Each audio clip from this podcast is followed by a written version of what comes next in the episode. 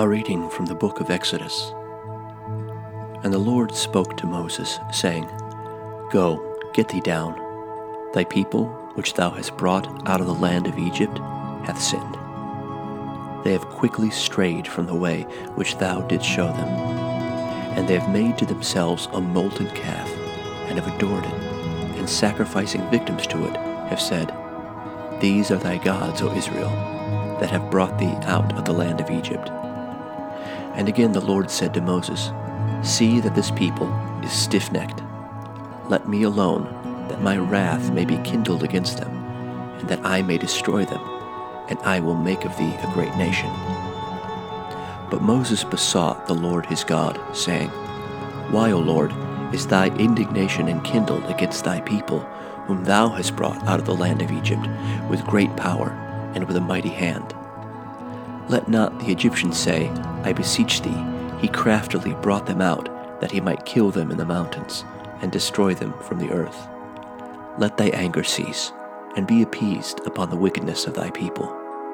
Remember Abraham, Isaac, and Israel, thy servants, to whom thou sworest by thine own self, saying, I will multiply your seed as the stars of heaven, and this whole land that I have spoken of I will give to your seed, and you shall possess it forever.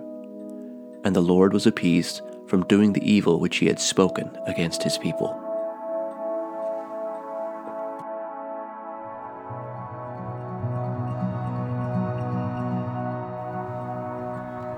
A reading from the Holy Gospel according to John. If I bear witness of myself, my witness is not true.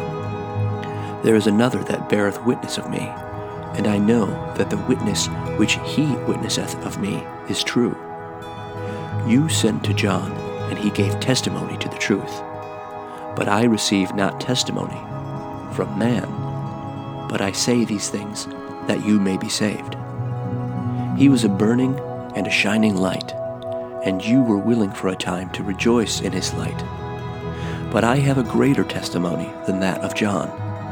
For the works which the Father hath given me to perfect, the works themselves which I do, give testimony of me, that the Father hath sent me. And the Father himself, who hath sent me, hath given testimony of me. Neither have you heard his voice at any time, nor seen his shape, and you have not heard his word abiding in you. For whom he hath sent, him you believe not. Search the Scriptures, for you think in them to have life everlasting, and the same are they that give testimony of me.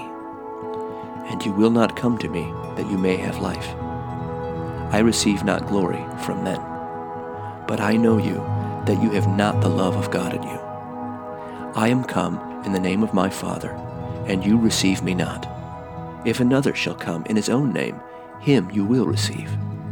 How can you believe who receive glory from one another? And the glory which is from God alone you do not seek. Think not that I will accuse you to the Father. There is one that accuseth you, Moses, in whom you trust. For if you did believe Moses, you would perhaps believe me also, for he wrote of me. But if you do not believe his writings, how will you believe my words?